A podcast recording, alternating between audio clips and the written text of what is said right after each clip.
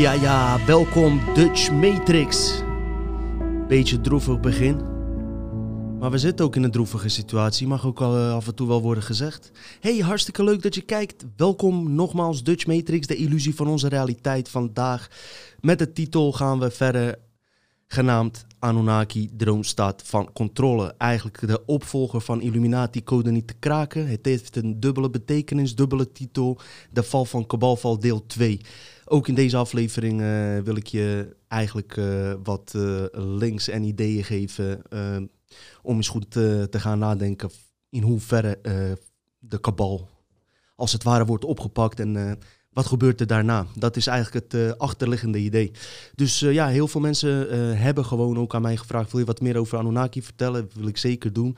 Ik ga één gedeelte daarover vertellen wat ik in mijn boek heb geschreven en waar eigenlijk de meeste mensen over hebben.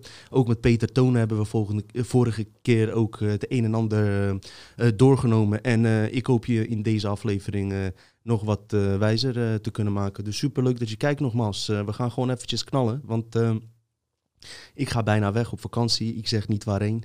Want straks moet ik uh, twee weken quarantaine in. Uh, heb ik helemaal geen zin in.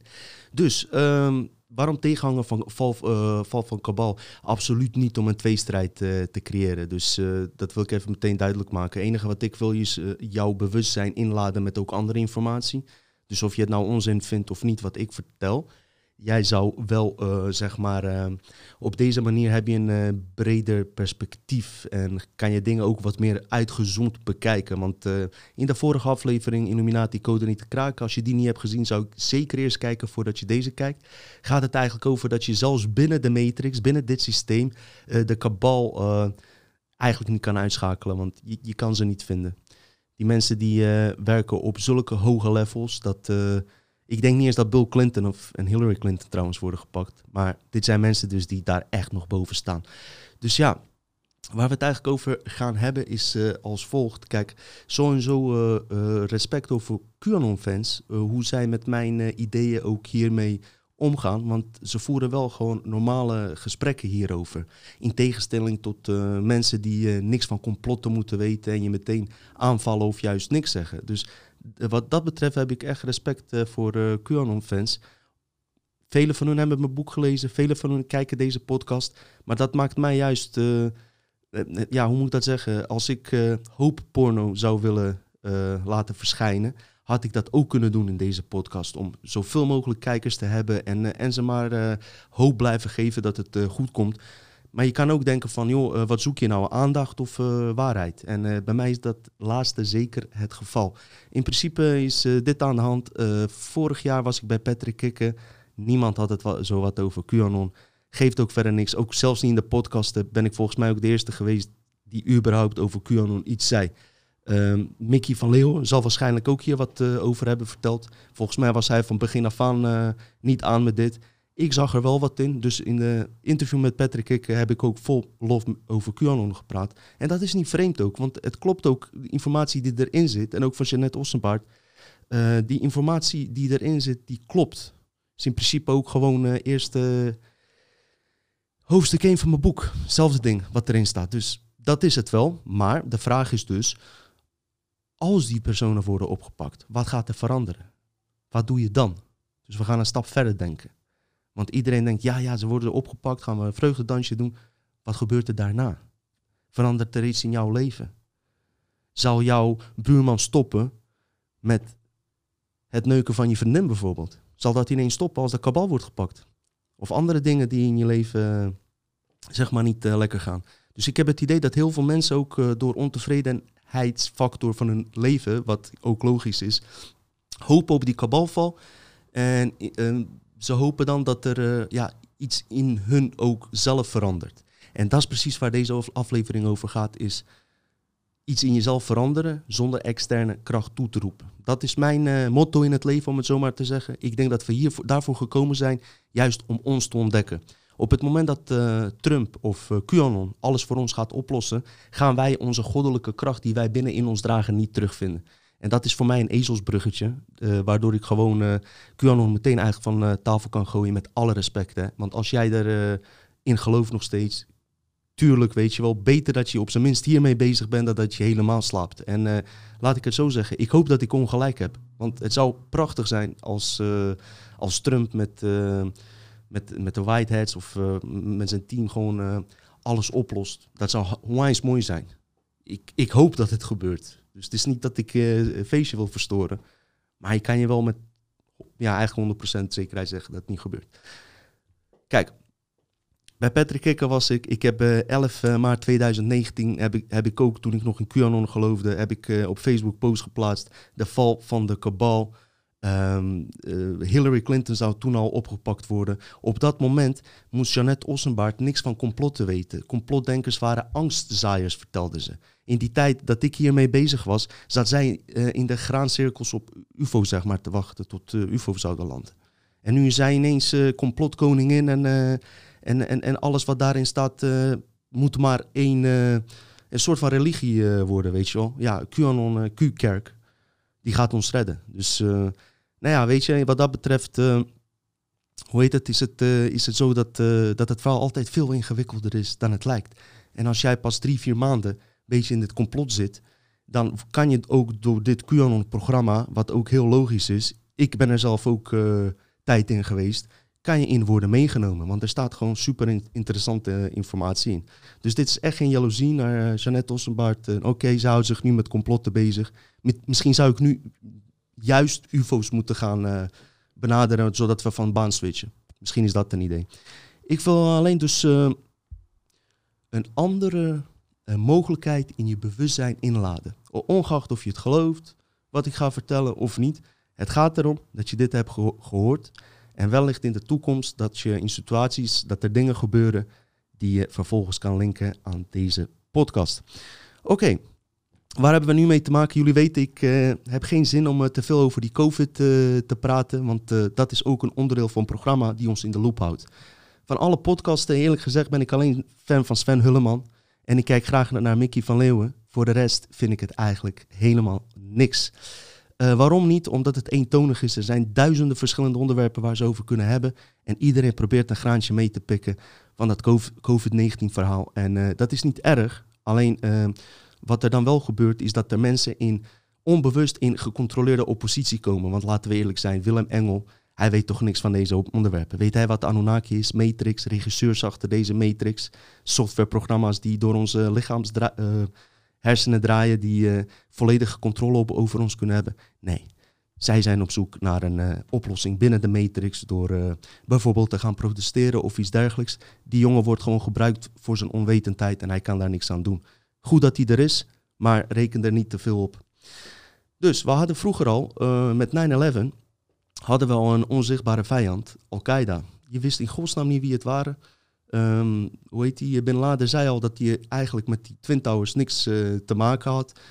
wij namen aan, uh, maar van wel. En we hebben al die tijd heel veel vrijheden hebben we ingeleverd. En dat weten wij, omdat wij toen geleefd hadden. Een nieuwe generatie beseft zich dat niet eens.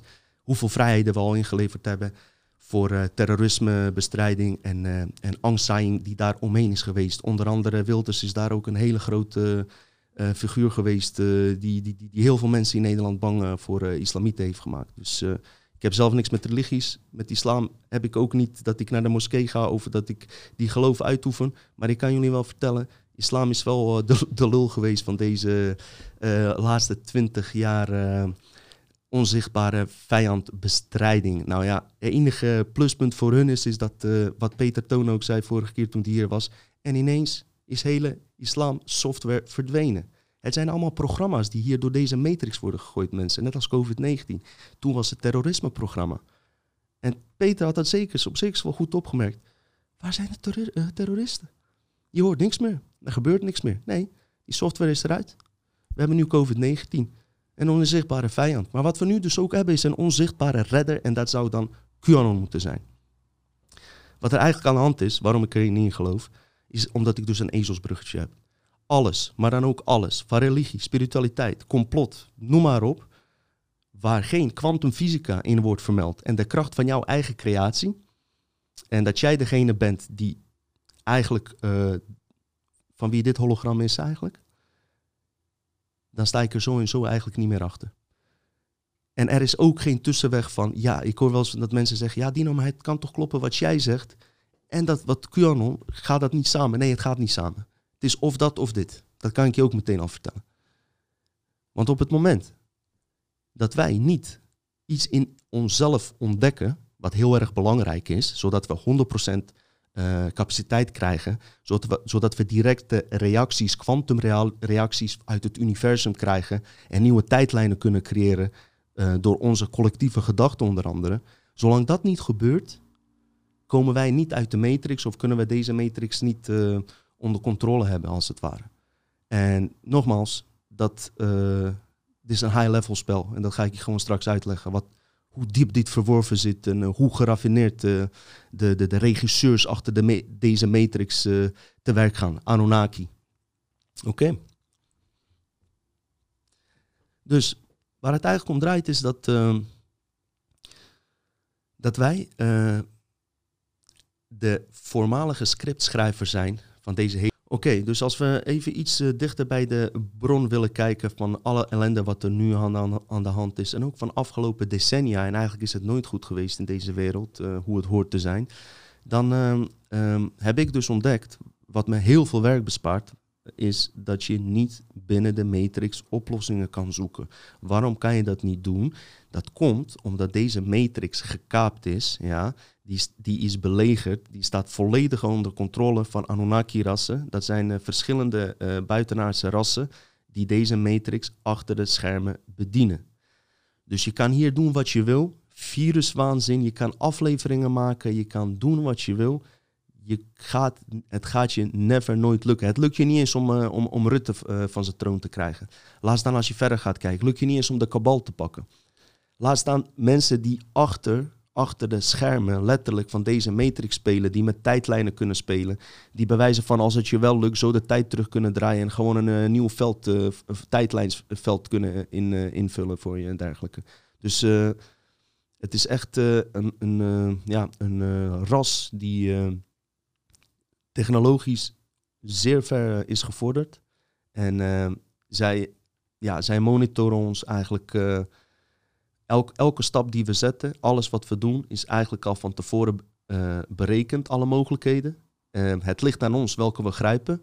Maar zij doen er eigenlijk alles aan om ons in een bepaalde tijdlijn te zetten.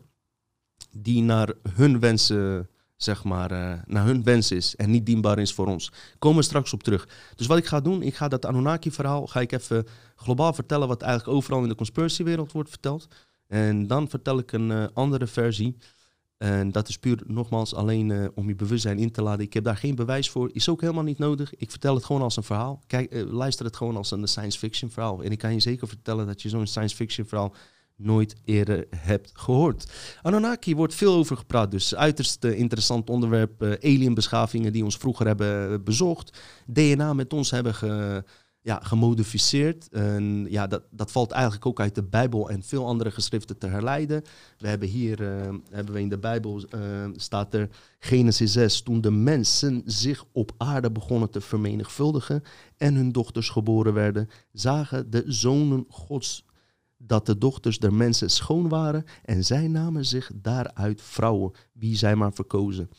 Als je nog uh, naar oudere Bijbelstukken kijkt en alles, dan uh, kan je ook uh, opmerken dat het ook ging om mannen, zeg maar ook. En ja, het ging ook tegen wil in van die mensen. Het is iets dus heel onlogisch. Een God die ik mij altijd voorstelde, um, zijn, zou nooit toelaten dat zijn kinderen, zeg maar, zich interventie plegen op ons. Daar komt het op neer. En dat is precies waar ze, waar ze de hele tijd mee bezig zijn, is interventie op ons voeren. Komen we uiteraard straks ook nog op terug. Dus uh, dat is een standaard verhaal. Ze kwamen hier, wij waren niks. En uh, wat Peter Toon ook vertelde, uh, ze gaven ons ke kennis hoe we graan moesten verbouwen en in, in landbouw en dergelijke. In ruil daarvoor moesten wij goud voor hun delven, zodat zij dat goud weer terug naar hun planeet konden, konden brengen. Wat dit verhaal van Onaki zeer interessant ma maakt, is dat Zachariah Sitchin uh, Sumerische kleitabletten heeft gevonden. Deze tabletten zijn oudste geschriften die ooit zijn gevonden. En daarin staan uh, zeg maar dezelfde verhalen als in de Bijbel. Dus uh, als we uh, praten over de vloed, de Ark van Noach, de grote vloed, Adam en Eva verhaal met de tuin van Eden en, dergelijke. dan, ehm, dan is dat eigenlijk ook in die kleitabletten heel duidelijk terug te vinden. Waardoor heel veel mensen zich vragen hebben gesteld van... hé, hey, maar moeten we niet de, de Bijbel eens een keer even opnieuw doornemen... en kijken wat hier aan de hand is? Want dit verhaal lijkt gewoon al eerder te zijn verteld. Um, wat, wat ik verder kan doen is, uh, is het volgende. Uh, er zijn een aantal Bijbelfiguren zijn dus ehm, uit de originele Bijbel weggelaten. En waarom zijn ze weggelaten? Omdat uit hun stukken blijkt, en hun stukken zijn nog het meest betrouwbaar zou je kunnen zeggen. En dan praat ik vooral over Enoch en Ezekiel. Enoch is de overgrootvader van Noach, van, van die vloed.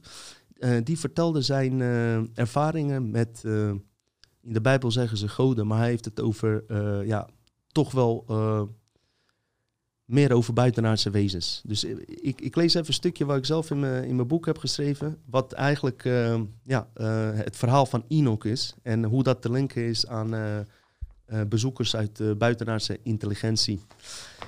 Dus daar gaan we eens even kijken waar die staat. Enoch, beginnen we wel met hem. Dus niet alleen Ezekiel, daar komen we straks op terug. dat is, hij heeft ook een soortgelijk verhaal. ook Enoch heeft een ervaring met buitenaardse gehad. Wie was Enoch, overgrootvader van Noach? Enoch wordt in de Bijbel maar in twee zinnen genoemd. Westerse beschaving wist verder niet veel meer over deze Bijbelse figuur. Ongeveer 116 jaar geleden kwam er een Brit naar Ethiopië. En die, er, ja, die, leerde de taal daar kennen en, uh, en keek in een oude bibliotheek. En hij stuitte op het boek van Enoch. Ik weet trouwens niet of ik het goed uitspreek. Ik doe het in het Engels, want in het Nederlands heb ik hier weinig over gehoord. Het unieke van het boek was dat het in de ik-vorm was geschreven. Dus kijk, als jij uh, stukken leest van andere Bijbelse figuren, dan hebben andere mensen over hun geschreven. Honderden jaren later. Zelfs Jezus zelf schreef niet dingen die hij meemaakte. Nee, dat is pas honderden jaren later opgeschreven. Dus daarom is dit boek zo belangrijk, omdat Enoch zelf schreef wat hij zelf had gezien. Toen hij, toen hij een 12 uh, jaar oude jongen was, wilde hij uh, met zijn uh, ouders gaan slapen.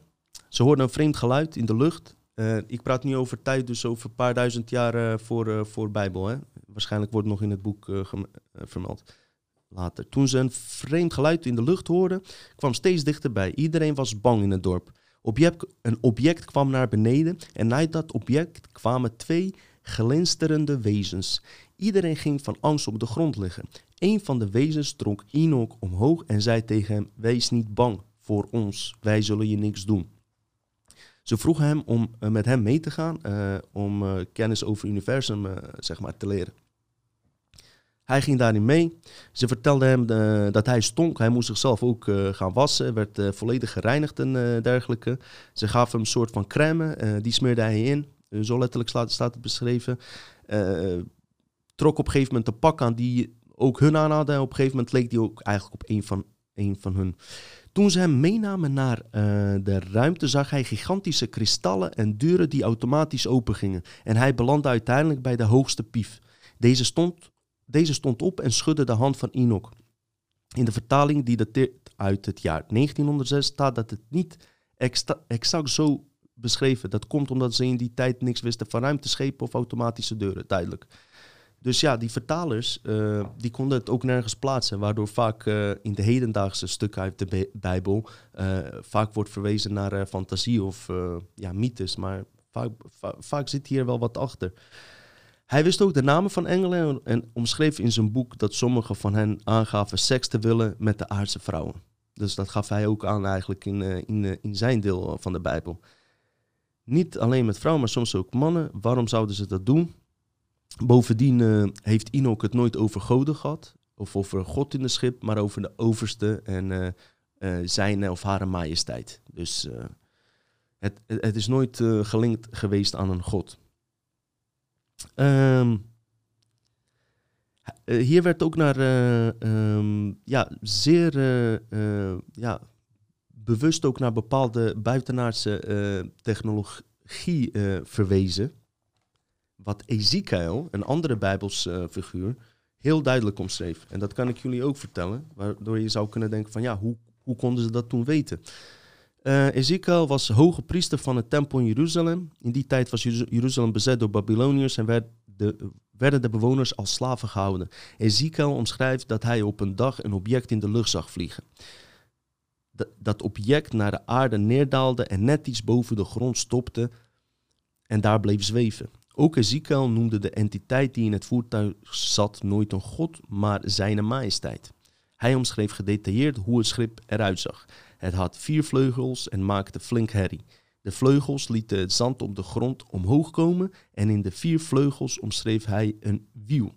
Dit wiel kon voor en achteruit gaan, maar ook van links naar rechts manoeuvreren, zonder dat het wiel gestuurd hoefde te worden. Zelfs de landingsstandaard werd door Ezekiel omschreven in zijn boek. Nou, het mooie hiervan dus is dat um, Erik van Danneken, dat is uh, eigenlijk een beetje de man van Ancient Aliens, wat je op tv ziet. Hij had een presentatie gegeven waar onder andere hierover, wat hierover ging. Daar was een hoge pief van NASA aanwezig bij die presentatie, genaamd Joseph Blooming. Die vertelde dat, wat hij vertelde, dat, dat het eigenlijk gewoon niet mogelijk was en dat het fantasie was van die bijbelse figuur. Erik van Dannenkum gaf hem uh, wat boeken mee, uh, waar gedateerde informatie over deze dit wiel stond omschreven. En vervolgens kwam het erop neer dat die Jozef kwam later terug. Hij zei: Het is niet te geloven. het technisch verhaal hierachter klopt zodanig dat NASA het uiteindelijk heeft gepatenteerd. En dat wil, die techniek wil gebruiken voor, om in de ruimte te gaan zweven als het ware. Nu heb ik het over standaard NASA die wij op tv zien. Uiteraard zijn er secret space programs en zijn ze al veel verder dan wij denken. Goed, wat ik hier even kort wil uh, zeggen, wat voor onder velen van jullie bekend is. Um, er is gewoon iets gebeurd vroeger. Uh, we hebben buitenaardse bezoekers gehad die we toen wellicht goden noemden. En omdat ze verder ontwikkeld waren, zijn we ze ook soort van gaan aanbidden. De grote vraag is, wat is de agenda van die goden geweest? Vond, vind ik altijd uh, interessant. En wat dit uh, theorie ook onwijs interessant maakt, is dat zeg maar, dit Anunnaki-verhaal wereldwijd op verschillende delen ongeveer op dezelfde manier is verteld. Terwijl die uh, mensen onderling dus, die stammen, nooit contact met elkaar hadden. Dat maakt het ook zeker, zeker, zeker interessant. Nou, we, we hebben we verder in India Rukma Finama, als ik het goed uitspreek. Daar hebben ze het over een uh, vliegende machine die wordt beschreven in oeroude teksten uit India. In deze teksten wemelt het van verwijzingen naar vliegende machines, zelfs het gebruik gedurende een oorlog, die dan uh, goden onder elkaar voerden. Vimana's konden zich zowel door de aardse atmosfeer als in de ruimte en onder water voortbewegen. Ze konden verschijnen en weer verdwijnen. Dus er zijn Verder ook heb je nog een Mazda-goden uit uh, Iran, uh, die uh, volgens mij ook link hebben met, ja, dus eigenlijk ook linken met Hitler hebben. En die stammen zijn ook uiteindelijk naar West-Europa gekomen. Dat, dat verhaal ken ik niet heel erg goed. Maar ook daarin staan exact dezelfde verhalen en afbeeldingen die op elkaar lijken. Terwijl de tijdslijnen totaal verschillen. En we praten nu over een gebied over de hele wereld. Dus het is, het is echt heel interessant dat er telkens hetzelfde verhaal terugkomt. Egyptische farao's natuurlijk. Uh, in godsnaam, hoe hebben we die uh, piramides kunnen bouwen? In deel 1, uh, Illuminati-code niet te kraken, heb ik wat erover verteld ook. Dat die bloedlijnen zich ook via Egypte hebben verspreid. En dat de, de farao's ook eigenlijk niet een, allemaal echt een gewone schedel hadden. Dat hun structuur van het lichaam ook heel anders was. Wat ook te herleiden is uit volgens mij ja, opgraving van Tutankhamon. En het feit dat ik dacht 70% van Europese uh, mensen, uh, zeg maar, DNA van Tutankhamon heeft. Terwijl 1% uh, in Egypte zelf dat is. Dus dat is heel, heel interessant. Kort gezegd komt het hierop neer. Volgens dit eh, bekende deel van de Anunnaki, zij bezochten ons dus, gaven ons de kennis. Wij waren niks. via hun zijn we in een uh, ja, evolutionair proces gekomen om steeds meer en meer te leren, steeds meer van het universum en het leven te ontdekken. En ondertussen, uh, zeg maar, uh, komt het er gewoon op neer, neukten zij onze moeders en zusters. En zo is de moderne mens ontstaan. Maar, wat nou als het verhaal compleet anders is? Juist andersom. Dat het gewoon gescript is door Anunnaki dat we dit moeten geloven. Wat nou als wij gewoon al goddelijke wezens waren en door die Anunnaki juist in een bewustzijnsval zijn gekomen.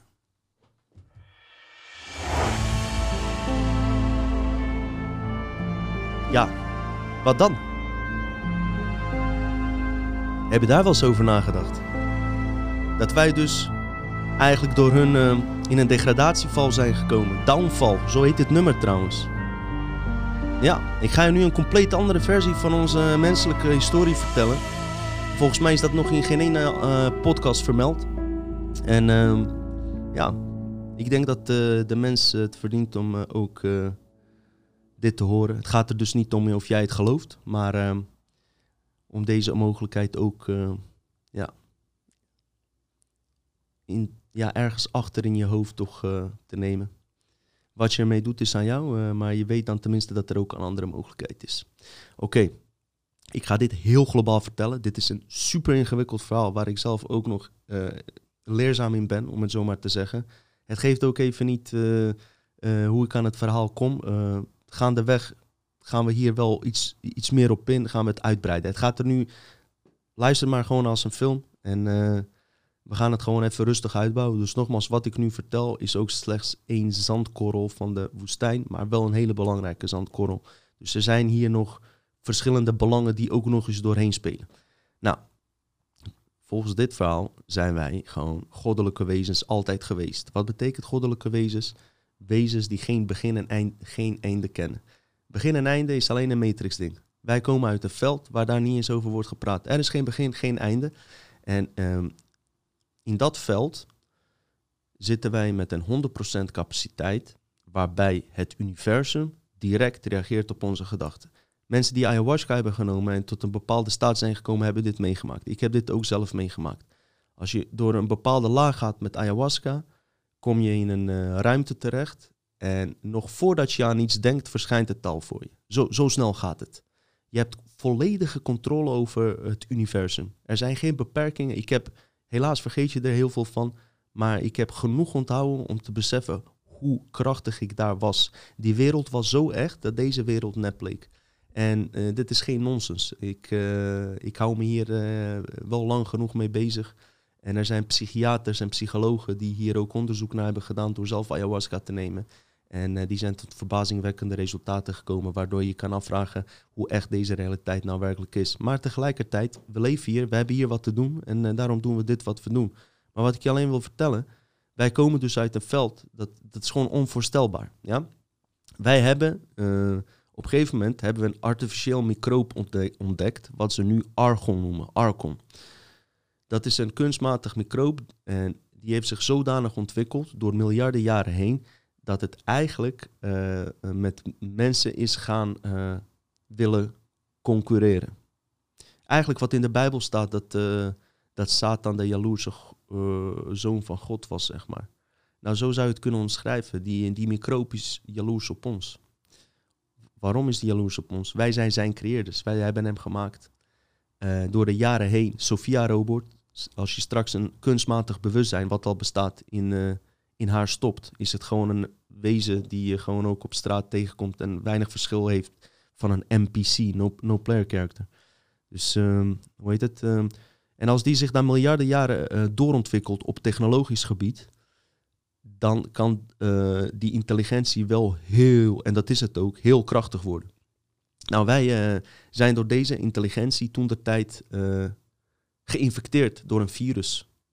En daar zeg ik niet nu omdat hier nu een virus heerst, maar het is wel op, opvallend dat we nu in een tijdlijn zitten waar we ook door een virus zijn worden geïnfecteerd. En ik heb het hier ook met Patrick Kik een jaar geleden over gehad, over die virus. Het is niet nu dat ik hem nu aanhaal omdat nu die COVID-19 is gekomen. Nee, nee, nee. Ik heb daarover een jaar geleden ook over gehad. Onze matrix of onze oorspronkelijke realiteit, dat weet ik even niet zeker. Ik dacht oorspronkelijke realiteit is geïnfecteerd door een artificiële Archon-virus. Hoe kon dat gebeuren? Hoe gebeurt het nu dat, uh, dat wij onze krachten weggeven en alles overlaten aan kunstmatige intelligentie? Hoe kan het zo zijn dat ik op een verjaardag kom en al die kinderen op een laptop blijven zitten en sociale vaardigheden, goddelijke vaardigheden missen, zoals gedag zeggen en dergelijke? Die vaardigheden zijn heel erg belangrijk. En door onze onoplettendheid heeft deze Archon, uh, dus dit uh, argontisch bewustzijn is dat volgens mij, heeft zich zodanig ontwikkeld en heeft onze bewustzijn als, als het ware eh, door onze onoplente tijd uh, gevangen genomen. Hoe kan dat? Dat is de grootste vraag. Op een gegeven moment is er een splitsing geweest in onze oorspronkelijke humanoïde ras, waar we 100% capaciteit hadden. Eén deel van de mensen is zich steeds meer gaan connecten met die kunstmatige virus, die Archon, dus kunstmatige intelligentie. En andere helft is bij uh, zeg maar, uh, het organische veld gebleven. En die hele ellende wat zich toen afspeelt, is nu hier ook terug te vinden. Ik heb het eerder over gehad. Je hart maakt direct connectie met organische werkelijkheid. Alles, maar dan ook alles. Religies, uh, spirituele wereld, tv, alles, alles doet er alles aan om jou niet hiervan bewust te laten worden. Vertel jij mij welke religie het belang van jouw hart en kwantumreactie uh, uh, zeg maar vermeldt?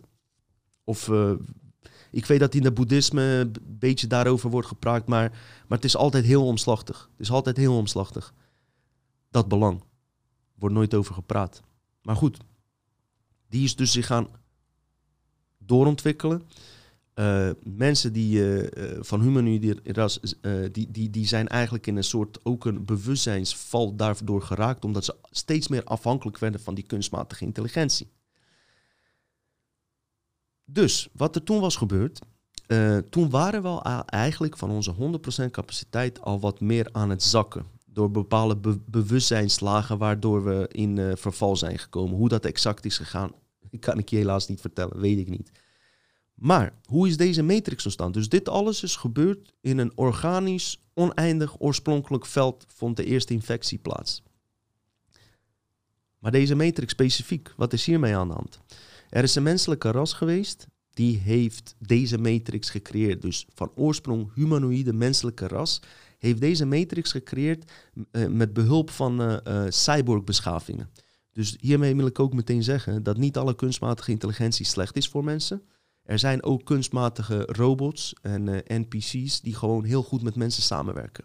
Er zijn hele matrixwerelden uh, die gewoon goed naar, uh, naar behoren werken, die niet gekaapt zijn.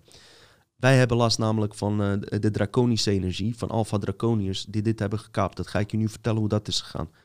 Die menselijke ras heeft deze matrix gecreëerd als een experiment. Ze wilden ervaren het hele universum hebben ze gecreëerd, samen met die cyborgbeschaving, uh, om te ervaren hoe het is om dood te gaan, uh, om een begin en einde uh, te hebben, zonder het te weten, zeg maar. Dat is gewoon een ervaring die ze wilden opdoen.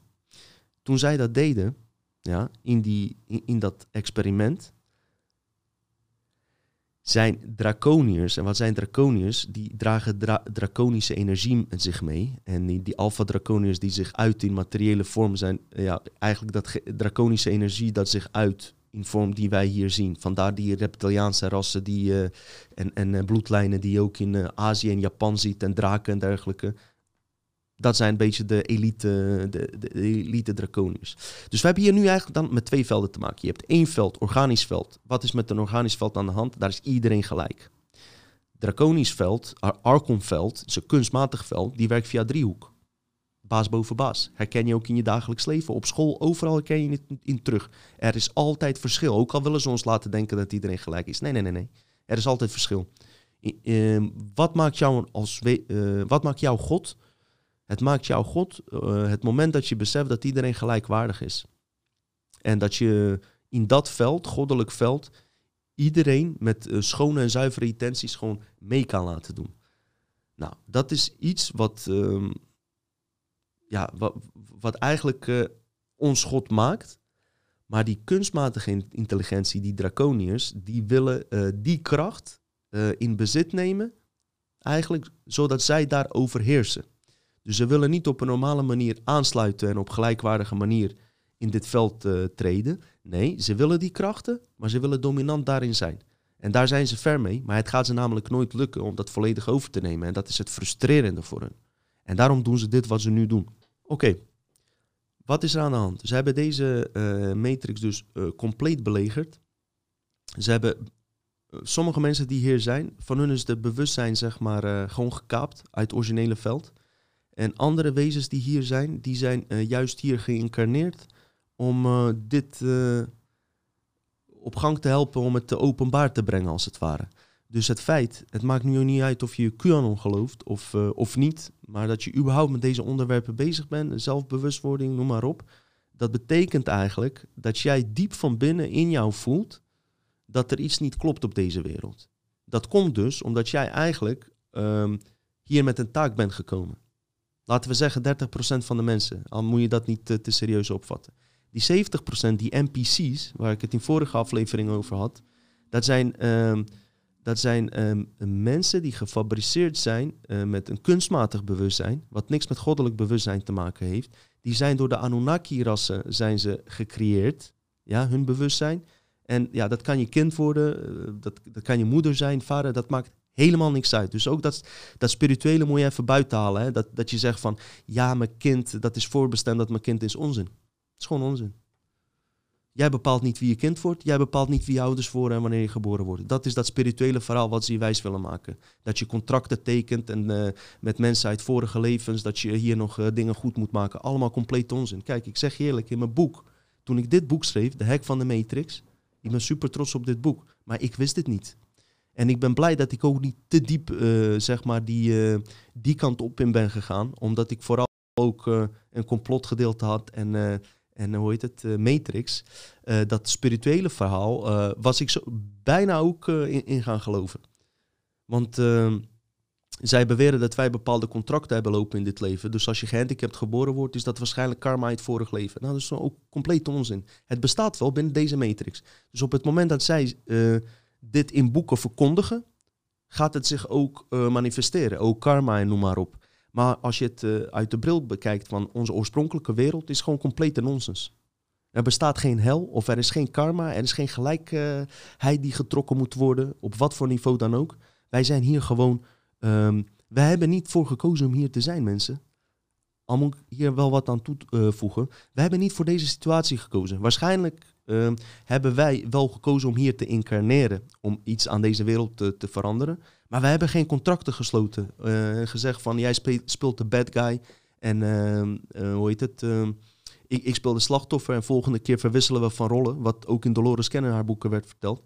Het is pure manipulatie, mensen. Ga ik ook vertellen hoe, hoe geraffineerd dat zit.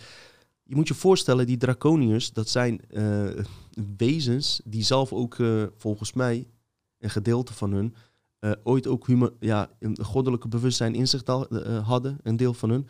Maar die zijn nog dieper, dieper in die val gegaan, waardoor ze nog meer ten dienste staan van die kunstmatige intelligentie. Uiteindelijk staat er gewoon kunstmatige intelligentie aan de top. En uh, al die wezens daaronder werken eigenlijk voor hun. Het is gewoon een zeer geraffineerd en zeer intelligent systeem die gewoon iedereen hier op aarde monitoren. Dus je hoeft echt niet bang te zijn voor 5G of ja, is natuurlijk niet goed dat het er is of wat dan ook. Maar voor die track systeem of wat dan ook, als we kijken naar de regisseurs die achter de Matrix hier werken, iedereen wordt gemonitord. En weet je hoe je gemonitord wordt? Als je uit je mind denkt. Als je via je hart denkt, kunnen ze niet bijkomen. Dat is kwantumveld. Dat is organisch veld. Dus totaal, totaal uh, onschendbaar, zou je kunnen zeggen. Al is dat ook misschien een slecht woord, want we zijn anders wel misleid via dat veld. Maar via daar kunnen ze je niet eens tracken.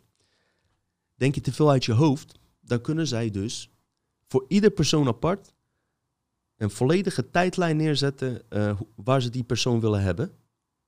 Omdat ze zijn uh, gedachten constant aan het monitoren zijn. En ze doen er alles aan dat die persoon geen verbinding met zijn hart gaat leggen en kwantumrealiteit uh, in gaat laten treden. En dat gaat zeer geraffineerd te werk. Dus word je in het Midden-Oosten ge geboren, hup, hebben we een programma voor je. Je wordt een Jood of Islamiet. Uh, uit Italië, hup, hebben we een programma uh, katholiek voor je. Ben je met complotten bezig, hup, we hebben QAnon hier voor je. Zeer, zeer geraffineerd. En ik kan je ook nog een ezelsbruggetje van QAnon vertellen. Kijk, Trump kan ook natuurlijk alle goede bedoelingen hebben. En dat hij gewoon niet doorheeft wat er aan de hand is. Dat hij denkt dat hij het goede doet. Maar ik denk dat Trump volledig ten dienste staat van kunstmatige intelligentie. Want waar heeft Trump, het over? Externe God, die, die uh, zeg maar de, uh, uh, voor Amerika klaarstaan.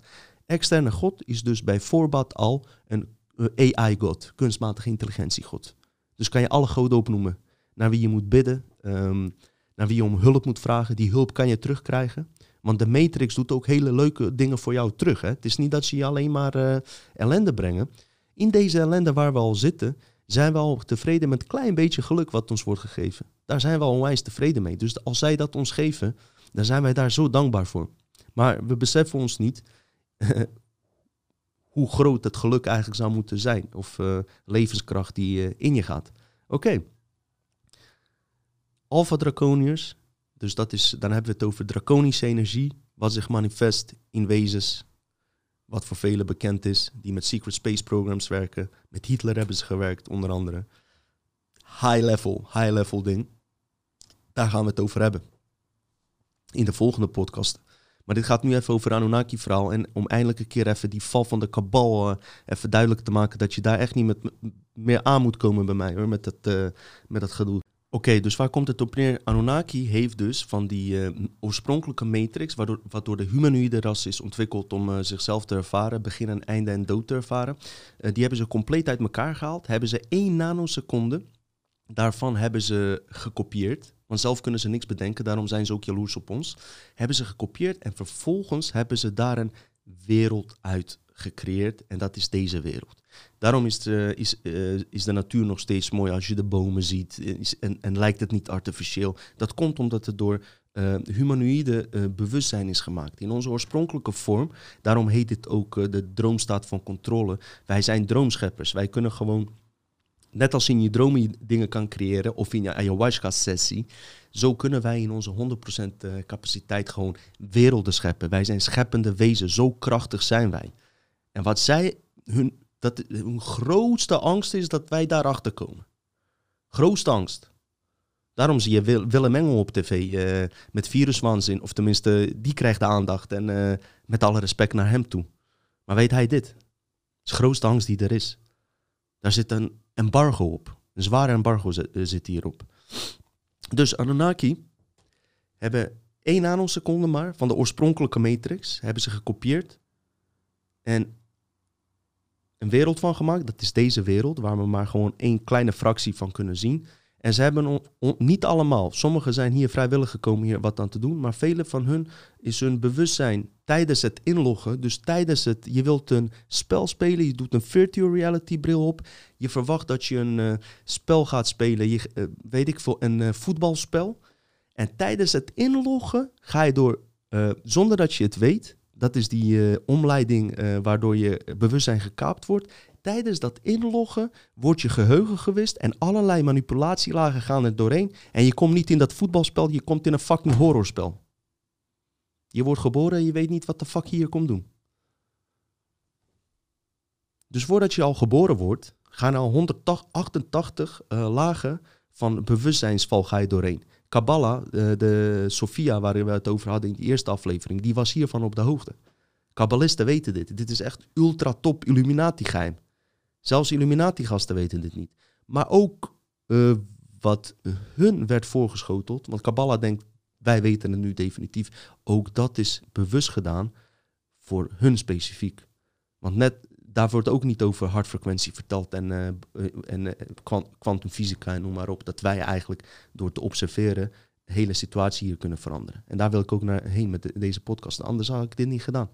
Waarom denk je dat ik puur hiermee bezig ben en niet ik had ook uh, naar Malieveld kunnen gaan met mijn camera en interessant doen om zoveel mogelijk kijkers te trekken. Ik weet dat het geen zin heeft. En van al die podcasten, Sven Hulleman is de enige waarvan ik denk van oké, uh, ik vind wel leuk naar jou te kijken. Mickey van Leeuwen, die uh, is de enige die erin mee kan draaien. Voor de rest zijn ze allemaal, ook, ook die complotonderzoekers, gekaapt in dit COVID-19 verhaal. Want het draait helemaal niet om COVID-19. COVID-19 is wel ingebracht om um, ons niet bij elkaar te laten komen, zodat we collectief dit hologram kunnen veranderen. Vandaar die afstand ook. Zit heel geraffineerd in elkaar. Dus ook nogmaals, uh, spirituele mensen die denken dat hun uh, kinderen of, of wat dan ook op hun staan te wachten voor geboren worden, niks ervan. Anunnaki bepaalt dat. Levenscontracten, karma. Kijk, nu, spirituele mensen vinden dit niet leuk, maar het was een heel mooi verhaal. Ik weet er precies alles van dit is ook nog belangrijk wat ik moet vertellen. Dit is misschien de belangrijkste van alle podcastafleveringen deze informatie. Vals licht, jullie hebben daar vast wel wat, sommigen hebben jullie daar wat van gehoord. Maar ik ga je nu vertellen hoe geraffineerd de Anunnaki gaat zelfs na je dood. Je gaat dood en je denkt bij jezelf, mooi, ik heb mijn taak uh, volbracht. Ik ga naar mijn galactische vrienden of uh, familie kijken wat de volgende taak is. Al dan niet ga ik terug naar de hemel. Wat ze hebben gedaan is het als volgt. Je gaat dood, maar je gaat helemaal niet dood, want je bent er gewoon nog. Alleen je lichaam blijft hier. Je bewustzijnsveld verandert. Ik kom terug weer op ayahuasca. Als ik ayahuasca neem, toen ik het nam, verliet mijn uh, bewustzijn mijn lichaam. Ik was gewoon in een andere realiteit. Dus je komt in een andere realiteit waar de manipulaties gewoon doorgaan. Ben jij, uh, uh, je in christendom? Dan komt er wit licht en dan komt Jezus in hologram tevoorschijn. En jij denkt dat het echte Jezus is. En die zegt dan, kom mee naar het licht, ik zal je begeleiden. Maar je moet onthouden dat jij altijd ten alle tijden controle over, over dat moment ook hebt. Dus ik ga je ook vertellen wat je zou kunnen doen in zo'n situatie. Ben jij, uh, weet ik veel, ben je atheïst, geloof je in niks, dan verschijnt er gewoon een dierbare uit je familie in een hologramvorm die het helemaal niet is. Dat doen ze om je nog in deze uh, karma-cyclus van de matrix te laten, zodat je opnieuw gaat incarneren. Maar dat is helemaal niet de bedoeling. Je moet helemaal niet veel opnieuw incarneren in deze ellende. Je moet terug naar de bron. Dat is wat we moeten doen. Althans, je moet het zelf weten. Ik vertel alleen uh, wat er aan de hand is. Dus dat geeft niet. Uh, ben jij uh, boeddhist, komt Boeddha naar jou, Krishna, maar, maar maak geen reet uit. Ze komen allemaal um, omdat die Anunnaki-krachten, die hebben een, een heel beeld van jou, holografisch, hoe jouw leven is geleid naar aanleiding van die informatie die in je onderbewustzijn staat opgeslagen, zetten zij programma's voor je neer om je hier te houden. En die gaan onwijs ver, die programma's. Nou, enige wat je, nou enige, sowieso in je hart blijft als, als je doodgaat. Je blijft in je hart en je ziet iets verschijnen. En als jij ziet dat iets verschijnt en jij hebt daar geen verbinding mee met je hart, je, gaat geen vonk aan of iets, sowieso als het religieuze engelen zijn, aartsengelen, noem maar op. enige wat je zegt van, ik wil naar mijn oorspronkelijke familie waar ik oorspronkelijk vandaan kom. Ze gaan je proberen te misleiden, want ik heb verhalen gehoord van mensen die dit gewoon echt hebben meegemaakt. Van uh, ja, ga nou toch. Ze maken het onwijs interessant voor je. Nee, je blijft bij dit punt. Ik blijf hierbij. Je blijft in je hart. Oorspronkelijke familie. Klaar. Dus het is even handig uh, dat je dit weet. Dit is van, uh, ik wou zeggen levensbelang, maar misschien is het beter woord van doodsbelang. Echt alles wordt eraan gedaan echt alles tot in de puntjes. Je zal het niet geloven om jou vanuit je hartfrequentie weg te halen. Want dat is hun grootste angst. Zodra jij uit je hart gaat denken en dat balanceert met je mind, hebben ze je niet meer onder controle. Dat lukt je niet helemaal. Ik ben er ook dagelijks mee bezig. En mij hebben ze ook heus wel nog onder controle. In bepaalde situaties, absoluut. Dus ik kom hier echt niet uh, vertellen dat ik het uh, weet.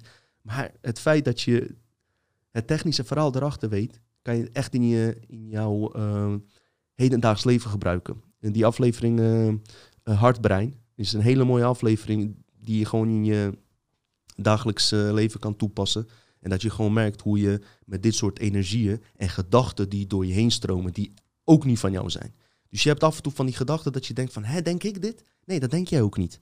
Daar zijn programma's die worden door jou heen gegooid om bepaalde situaties te laten ontstaan, tijdlijnen. Want jij hebt in de hand wat je gaat doen. Alleen wat zij doen, zij proberen een tijdlijn constant te creëren die ten dienste staat van hun en niet van ons. Dat gebeurt al duizenden, al dan niet miljarden jaren. Even kijken, wat hebben we hier meer? Dus we, hebben het eigenlijk over, uh, over uh, droomstaat van controle. Ze, hebben, ze hebben ons in ons droom gevangen gezet. Dat zou je kunnen zeggen. Die film met uh, Leonardo DiCaprio, waar ik de naam van uh, kwijt ben. Uh, ik vond trouwens een, geen, eigenlijk geen goede film. Uh, veel te ingewikkeld, voor mij zelfs. Maar essentie die erin zit er, er, zit, er zit daar iets in, in die film. In die film zit, zit zeker iets in. Dus wat gebeurt er? Ehm, jij denkt, oké, religies kan ik me niet in vinden complotten uh, vind ik niks. Weet je, ik ga spirituele wereld ga ik in en ik ga gewoon helemaal zen worden. En uh, zorgen dat ik mezelf goed voel. En ja, wat met de rest van de wereld gebeurt, uh, ja joh, het is toch maar een test, weet je wel. Dat is dat spirituele model die ze erin gooien. Dus op, op een gegeven moment, je gaat met bewustzijn bezig. En dat zijn vaak starseeds, inderdaad mensen die hier geïncarneerd zijn met een doel.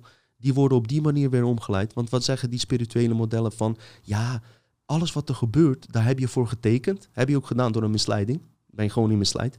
Uh, om dit te ervaren, om hier wat van te leren. Wij hoeven niks te leren. Mensen, we zijn goddelijke wezens, man. Wij hoeven deze ellende echt niet te hebben. We hebben hier niet om gevraagd. We moeten hier gewoon vanaf komen. Klaar. Dat is een hele simpele verhaal. Al die modellen over religies die zeggen van... ja, uh, het is een test van God en uh, dit en dat. Onzin. Welke God gaat mij naar de hel sturen? Wat is dat voor een God? Zou jij iemand naar de hel sturen als hij iets fout doet? Denk daar maar eens goed over na. En uh, niks tegen religieuze mensen. Ik heb ze in mijn familie. Van zowel christelijke als islamitische mensen. Ga, praat ik ook gewoon normaal over. We, hebben het daar gewoon op een respectvolle manier over. Maar ik heb wel eens tegen een neef van mij gezegd van... Het is echt een goede gozerij, hè? Het is echt iemand die je op straat tegenkomt... die gewoon echt voor jou klaar staat. Nog eerder dan een, weet ik veel wat voor spiritueel figuur. Gaat er niet om. Maar wat ik tegen hem zei... Jij maakt plannen altijd. Je maakt plan B, wat als dit gebeurt, wat als dat gebeurt. Je hebt een gezinnetje, je hebt uh, zus en zo. Maar als het om religie gaat, heb je geen plan B. Want heb je er wel eens over nagedacht, wat als God niet bestaat? Wat dan? Heb je een plan B? Nee, nooit over nagedacht. Er zijn toch uh, le levensechte vragen. Dus waarom zou je niet ook een andere optie in kunnen laden voor jezelf? Dus je hoeft niet uh, te zeggen van uh, dat wat Dino zegt, ik bekeer me tot dat. Absoluut niet. Dat is het naar jou juist. Het gaat erom dat jij jezelf ontdekt als God zijnde. En dat jij jouw unieke kracht, die jij alleen bezit. Dus ook dat gedoe van dat we samen één zijn, dat klopt ook niet helemaal. Nee, nee, nee, nee. Jij bent een uniek wezen. Jij bent niet onderdeel van een god, van een godsveld ben je onderdeel. Dus je bent gewoon een uniek wezen die uh, iets gewoon hierin kan brengen vanuit zijn hartsbewustzijn zonder manipulaties van de matrix. Dat is het gewoon. Dus ik zei het net al. Uh, waarom ik QAnon niet geloof, is dat uh, die QAnon ten dienste staat van deze artificiële intelligentie, gemaakt voor mensen die, uh, die zich vragen beginnen te stellen, terecht, over deze realiteit. En QAnon is gewoon een, uh, een, kaping in de complotmensen. En ik heb al eerder in eerdere af, afleveringen gezegd, Rockefellers hebben veel ingestoken in de complotwereld en alles. En uh, ik denk dat uh, QAnon uh, hier een, een spelbreker is. En ik laat hier echt iedereen in zijn waarde. Maar ik wil jullie wel over anderhalf jaar, twee jaar horen. Wie verwacht jij nog dat er wordt opgepakt? Heb je een plan B? Uh, wat als zelfs Hillary Clinton en Bill Clinton binnen een jaar niet worden opgepakt? Wat dan? Ga je nog wachten? Ze hebben een heel geraffineerd plan hoor. Geloof mij nou maar. En die gaat multidimensionaal. Want ik heb ook wel eens mensen gesproken die zeggen: Ja, Dino, maar uh, wij hebben ook uh, zeg maar de, de, de, de goede aliens die die Alpha Draconiërs bestrijden. En dan kom je weer op David Wilcock en Corey Goodlevel. En ik kwam bij QAnon via David Wilcock, want die zat er al meteen bij. Want die zat op die uh, uh, 4chain of 8chain, kwam die eerst in contact met Meganon. Nog voordat QAnon er was. En dat was een vrouwelijk persoon volgens hem die direct onder Trump werkte. Daar kwam hij mee in contact en toen is het naar QAnon veranderd. Waardoor David Wilcock direct daarbij betrokken raakte. En ik ook door hem, omdat ik hem volgde. En ik vind David Wilcock nog steeds een topgozer, maar die zit nog steeds in de Matrix. Dat durf ik je ook te zeggen. Ik heb veel van hem geleerd. Maar hij zit nog in de ascensieproces. En daar kom ik zo nog even op terug. Dus uh, die, dat, de hele QAnon, ik was er echt fucking vroeg bij. Maar ik durf ook te zeggen, als, als ik er niet mee eens ben, van joh, ik doe een stap terug. Dan verkoop ik maar minder boeken, dan heb ik maar minder kijkers op de podcast. Ik zoek waarheid. Geen geld, echt niet.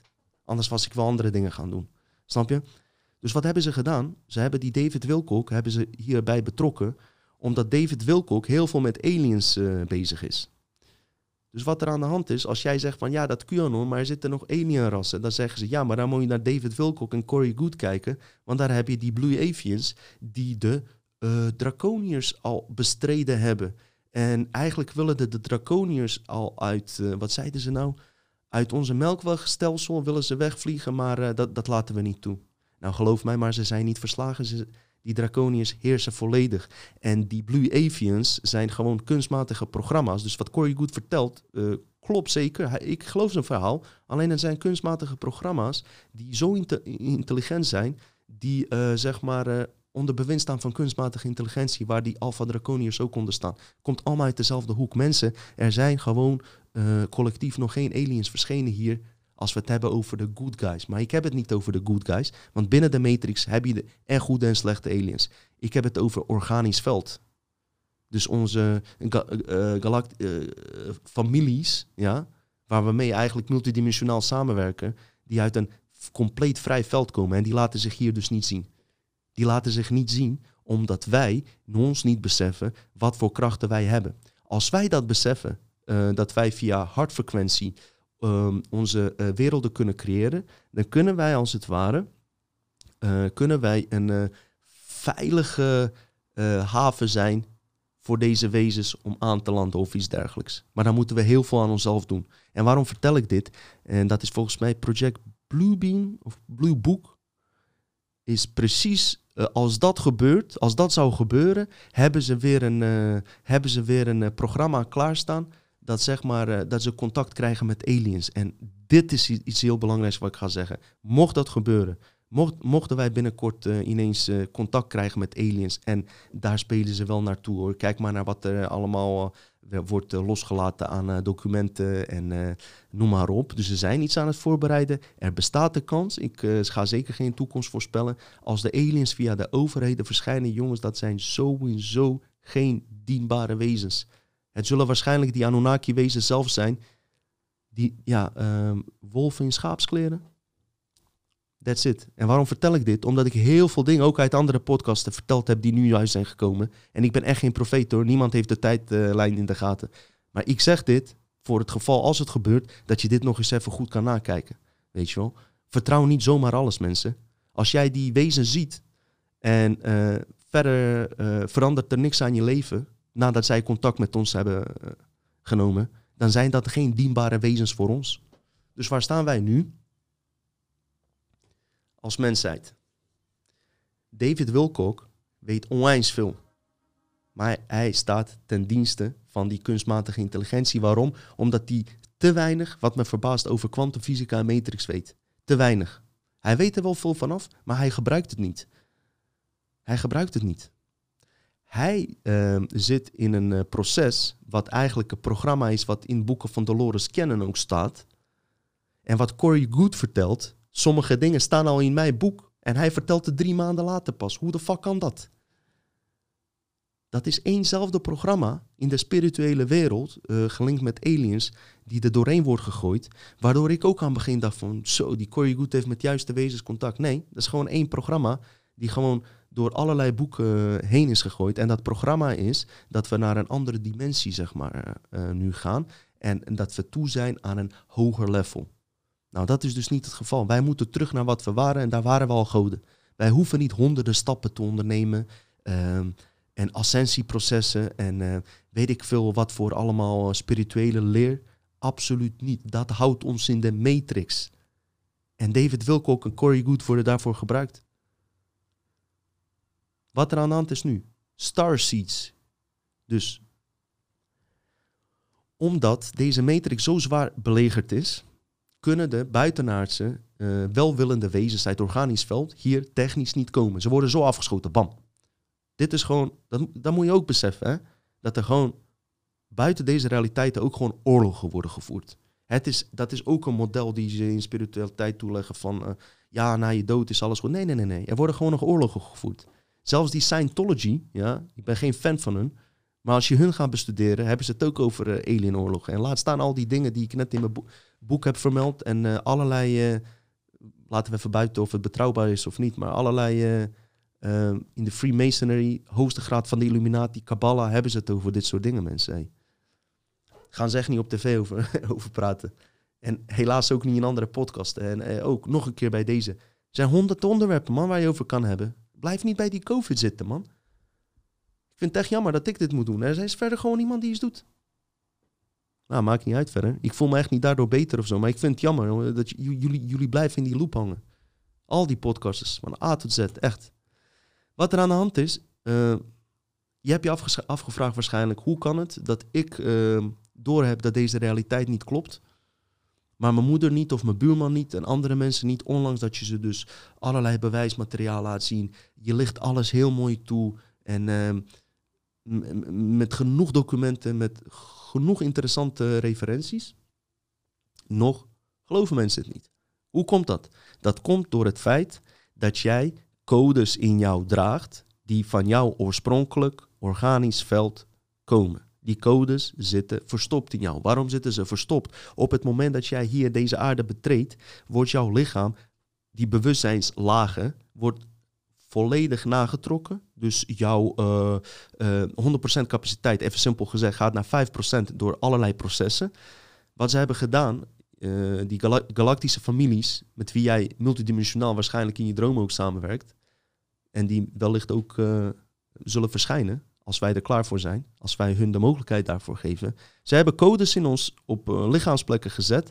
Dat zijn codes die zullen worden aangewakkerd. En een deel van die codes ja, ja, voel je ook wel onbewust. En dat is de reden dus dat jij voelt dat er iets aan de hand is. Waarom? Jij komt uit een organisch veld waar alle vrijheid was en nu zit je in een gevangen matrix. En NPC, die door de Anunnaki is, uh, zeg maar, hierin is geleid om eigenlijk ons te misleiden, want die stemmen godverdomme met elke wet in. Alles vinden ze maar best. Ja, voel je niet genaaid door Rutte? Nou en ja, hij deed toch met condoom en kleinmiddel, joh, valt mee. Zo denken we, weet je. Dus uh, wat, de reden is dus, jij draagt codes in jou um, die op een gegeven moment aangaan. En in die code zitten ook herinneringen uit je oorspronkelijke leven. Dus even globaal gezegd. En dat zou wel eens uh, in een uh, korte periode kunnen gebeuren. Want ik, we hebben een met Peter Toon ook gehad. Het is endgame, mensen. Ik weet niet hoe ver het nog gaat. Er, er, moet iets gebeuren. Er moet iets geks gebeuren. En die andere krachten zullen er ook alles aan doen om uh, dit, dit, deze tijdlijn waar we in zitten. Want het is een tijdlijnoorlog. Um, waarbij de mens zichzelf terug hoort te herkennen. Daar zitten we in. En dan kan je zo zien, die draconiërs doen er alles aan om, om ons in die matrix-tijdlijn te houden, in die gevangen matrix-tijdlijn. Gelukkig zijn er ook wezens uit het oorspronkelijk veld die keihard aan het werk zijn, ook om ons te helpen om hier uit te komen. Maar wij moeten daar bepaalde dingen voor doen. En naarmate de tijd verstrijkt, zullen we dat wellicht ook leren. Ik weet ook niet alles, weet je. Dus uh, exacte dingen weet ik er niet over, maar globaal gezien is, is dat beetje het verhaal. Dus ook die fake invasie die er gaat komen, waarschijnlijk, die mogelijkheid is er ook. Dat, is, dat wordt dus puur gedaan voor als straks wel uh, de juiste, uh, welwillende buitenaardse rassen komen, om dat te overschaduwen. Dat, dat je daar geen eens aandacht aan gaat geven. En dan zou ik zeggen, geloof mij niet, geloof de overheid niet. Ga daar naar je hart en kijk wat, jou, wat jouw hart daarover denkt. Dus het is een tijdlijnoorlog die constant gaande is. Van uh, uit de matrix stappen, matrix beheersen, of niet? Nou, wat is de bedoeling dus van dit alles? Die ras waar ik het aan het begin over had, die deze oorspronkelijke matrix heeft gemaakt en die gekaapt is door die draconische, alpha-draconische rassen, ja, die zijn nog steeds in de matrix blijven hangen en konden door miljarden jaren dat ze in die matrix zitten, zijn ze zichzelf zo goed als kwijt. Ze zijn 0,001% misschien uh, van hun capaciteit. Ze zijn helemaal weg van hun hart. Nou, wij zijn hier gekomen om die vonk aan te laten gaan in onszelf, om dat te leren hoe dat gaat, om te ontdekken dat wij eigenlijk de goden zijn, ondanks alle manipulaties die hier doorheen worden gegooid, die ik net heb opgenoemd. Op het moment dat die vonk bij ons aangaat, dat is gewoon een softwareprogramma uh, uh, eigenlijk, als we het in de matrixtaal zetten, dan kunnen zij die gegevens implementeren bij hun, zodat bij hun ook de vonk aangaat. Dat is één laag van het verhaal. Tegelijkertijd heb je reptiliaanse rassen, die eigenlijk, je zou kunnen zeggen, onze oorspronkelijke familie zijn, die ook in een bewustzijnsval uh, door die kunstmatige intelligentie zijn geraakt, ons allerlei dingen hebben aangedaan. En de helft van hun denkt van, jongens, dit heeft geen zin. Wij gaan het nooit van, uh, van de menselijke, oorspronkelijke goddelijke ras winnen. Die zien dat in. En die zijn daarmee gestopt. En die ondersteunen ons dus ook nu, reptilianen. En die hebben ook deze software nodig, de aanwakkering van onze codes, dat we wakker worden, zodat zij het ook bij zichzelf kunnen implementeren. Dus het is een, verhaal van allerlei hoeken en uh, kanten zitten hierin. Snap je? Dus kom alsjeblieft niet meer met die QAnon uh, Jeannette Ossa's uh, ding aanzetten. Want uh, met deze aflevering wil ik dus ook echt geen tweestrijd maken binnen de complotwereld zelf. Maar ik voel me verplicht om dit te vertellen. Want ik zie in wat er gebeurt. Waar was Jeannette mee bezig half jaar geleden? Waar is ze nu mee bezig? Ik zou zeggen, jongens. Um, kijk, wat voor geluk ik heb gehad is als volgt. Twaalf jaar geleden dat ik me wat uh, serieuzer met complot uh, begon bezig te houden, uh, was ik ook bezig met kwantumfysica, want ik had het boek The Secret gelezen. Op dat moment had ik geen flauw benul dat die complot en secret eigenlijk onwijs veel samenhang met elkaar hebben. En ik denk dat ik dat geluk heb gehad, dat op het moment dat ik te veel met complotten bezig was, dat je ook een beetje depressief van werd, dat ik dacht van, hoe, nu stop ik hiermee, nou ga ik terug naar kwantumfysica. En beseffen gewoon dat, uh, hoe krachtig ik als, ik als wezen ben. En de situaties observeren. Wat ik nu de laatste, laatste jaar vooral heb geleerd via dat hartsbewustzijn. Dat wist ik toen niet. Maar onlangs dat heb ik uh, uh, heel veel aan gehad. En op het moment dat ik vijf, zes jaar later ontdekte dat er connecties waren tussen kwantumfysica, illuminati, geheime genootschappen, oude wijze kennis, noem maar op. Toen ik dat met elkaar begon te, te verbinden, op dat moment ben je geen complotdenker meer. Dan ben je een compleetdenker. En dat is nogal een verschil. Je moet compleet kijken. En complot is een onderdeel daarvan. Hele fucking matrix is een complot, heb ik al eerder gezegd. Dus ter afsluiting. Um, vooral als je dit wereldje net hebt ontdekt. En uh, er zijn vooral mensen dus die het net ontdekken, dat QAnon-verhaal, die bij de hand doen. Want ik ken genoeg mensen, ook vrienden, die met QAnon twee jaar bezig zijn. Die kunnen gewoon normaal met mij praten. Waarom? Omdat zij donders goed weten wat voor uh, manipulaties hier nog achter zitten. Maar mensen die dus net twee, drie maanden sinds die COVID uh, complot in zijn gegaan. en uh, elke dag lang Frans een nummer luisteren. wat ook hartstikke goed is wat Frans doet hoor, helemaal niet daarvan. Maar die hebben niet het idee dat je alles door hebt. Onlangs wat ik je net heb verteld, ik besef mij dat ik ook geen reet weet. Snap je? Dat besef ik mij. En daardoor blijf je ook groeien en naar andere mogelijkheden kijken en niet dingen uitsluiten. Op het moment dat jij in QAnon uh, gelooft, ga jij je energie daarop focussen, waardoor je alle andere mogelijkheden, waaronder de kracht van jouw eigen creatie, uh, uh, laat glippen. En dat is, dat is jammer. Dat is jammer. Dus ik durf me trots op, opzij te zetten. Ik heb een stap terug gedaan van QAnon. Respect nog steeds voor QAnon-fans. Laten we gewoon ervoor zorgen ook al klinkt het heel onlogisch, dat we geen tweestrijd binnen deze wereld gaan krijgen. En dat ga je wel krijgen. Ik heb dit puur gedaan om een extra bewustzijn uh, voor je in te laden. En ook om het feit dat gewoon nogmaals, andere podcasts doen geen ene fuck. Ze doen geen ene fuck aan multidimensionale dingen. Mickey van Leeuwen, respect voor jou. Jij bent de enige. Ik hoop dat Sven Hulleman op een of andere manier heb ik bij die gast wel iets van, hij durft wel verder te kijken. En als die slim is, blijft hij niet ook al te lang uh, hangen bij die uh, binnen de matrix taferelen. Ook al is dat ook toch wel belangrijk. Hij doet ook wel zijn taak. Alleen het is niet oplossingsgericht. Het komt erop neer. Ook wat Sven doet, helemaal Jensen, wie dan ook. Als je via die weg, uh, via die weg kom je er niet. Je komt er ook niet zonder te beseffen dat er draconische krachten zijn die ons volledig in de greep hebben. En die tegelijkertijd super jaloers op ons zijn, op onze krachten. En dat maakt dit verhaal zo sterk en zo krachtig. Wij kunnen dit doen. Als wij één dag stoppen met uh, doen wat we doen, als we dat collectief zouden uh, besluiten, hele matrix valt uit elkaar. Zo sterk zijn wij. Mensen, super bedankt voor het kijken. Hele fijne avond en uh, jullie zien me gauw weer terug. We gaan met hele goede dingen komen. Groetjes.